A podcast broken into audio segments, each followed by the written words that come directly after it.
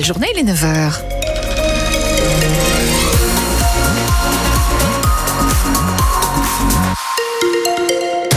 Les informations avec vous, Léni Flouva, bonjour. Bonjour Nathalie, bonjour à toutes et à tous. Vous pouvez noter un accident qui nous est signalé par Bison Futé.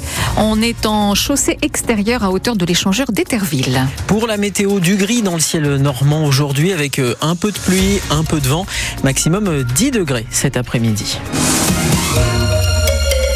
Mais que sont devenus les candidats normands de télé-réalité? On s'est posé la question ce matin, car ce soir c'est le retour de Colanta sur TF1. L'émission existe depuis 25 ans. La télé en a vu passer des candidats normands dans plusieurs domaines aventure, gastronomie, musique. Ce matin sur France Bleu Normandie, on recevait un ancien candidat de la télé-réalité, de Colanta pour être précis. Romuald Lafitte est aujourd'hui patron de salle de sport dans la région cannaise. Il assure sa participation à Colanta l'a fait progresser dans sa vie personnelle et professionnelle. On est sorti de notre zone de, confort, on a passé une zone de peur à Colanta, de, stress, euh, euh, des zones où c'est un petit peu perturbant, ce qui nous apprend après à créer de la croissance euh, mentale et sur les prises de risques dans la vie de tous les jours. Voilà ce que j'ai gagné en fait en sortant de Colanta, cette capacité de prendre plus de risques dans toutes les actions qu'on a à mettre en place. Et, bien entendu, c'est une continuité. On a des clients qui sont là depuis 15 ans, 20 ans, un peu, un peu euh, de la même durée que moi. Et, ce qui fait qu'il y, a toujours un petit bouche à oreille, effectivement, euh, de, de, de oui, c'est un peu le gagnant de Colanta, etc. Donc, oui, effectivement. Il y a un bénéfice 15 ans après. Connaître sa spécialité. Si, si, si on, on a beau faire une super aventure, euh, 15 et 20 ans en arrière, euh, si on n'est pas euh, capable de, de, de, parler de son métier avec efficacité et de transmettre justement ce métier aux autres, euh, je pense que la réputation euh, va vite aussi être retournée. Romuald Lafitte, ancien candidat de Colanta, était notre invité ce matin sur France Bleu Normandie. Un échange à retrouver en intégralité sur francebleu.fr. Des syndicalistes de la CGT en colère à Condé en Normandie. La municipalité a décidé de vendre les locaux qu'ils utilisaient gratuitement avec la CFDT et Force ouvrière depuis 2019. Aucune solution de repli n'a été trouvée alors que les syndicats occupent des locaux municipaux depuis 2003. Ils étaient 80 selon la CGT hier à manifester devant la mairie en plein conseil municipal.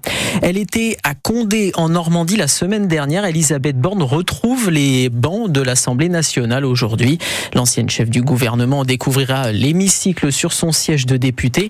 Impossible maintenant pour elle de retrouver les bancs des ministres. Des chiffres du chômage stable pour la fin d'année 2023, 7,5% de la population active selon les derniers chiffres de l'INSEE, l'Institut national de statistique. C'est 0,1% de plus que le troisième trimestre 2023. Un record d'affluence à l'aéroport de Caen-Carpiquet en 2023. 330 000 passagers au total sur l'année à bord des avions d'Air France et de Volotea. Un chiffre en hausse de 9% par rapport à 2022. C'est ce qu'a annoncé hier la direction de l'aéroport. Lyon reste la destination préférée des Normands devant Marseille, Nice, Toulouse, la Corse et Montpellier. Beaucoup de changements à venir cette année. Irène Préjean, à quoi doit-on s'attendre? D'abord, la création d'une nouvelle ligne en direction de Kerry, un comté du sud-ouest de l'Irlande. Il y aura des départs et des retours tous les samedis durant l'été. Une ligne assurée par la compagnie Chalère Aviation, moins de 2 heures de trajet, 72 places par avion. Côté tarif, comptez minimum 110 euros l'aller-retour. La ligne devrait être reconduite l'année prochaine en cas de succès. Autre annonce, l'aéroport va fermer 6 semaines pour travaux du 11 mars au 18 avril prochain. Le temps de refaire la piste principale qui n'est plus conforme avec les normes européennes. Pas de vols commerciaux à Carpiquet durant cette période. Certains seront reportés à l'aéroport de Deauville, mais la direction estime déjà une perte en chiffre d'affaires de 225 000 euros. Enfin, elle a aussi fait le point sur cet été particulier avec le 80e anniversaire du débarquement. Le 6 juin, l'aéroport sera fermé. Il devrait recevoir plusieurs délégations étrangères. Des précisions d'Irène Prigent pour France Bleu Normandie.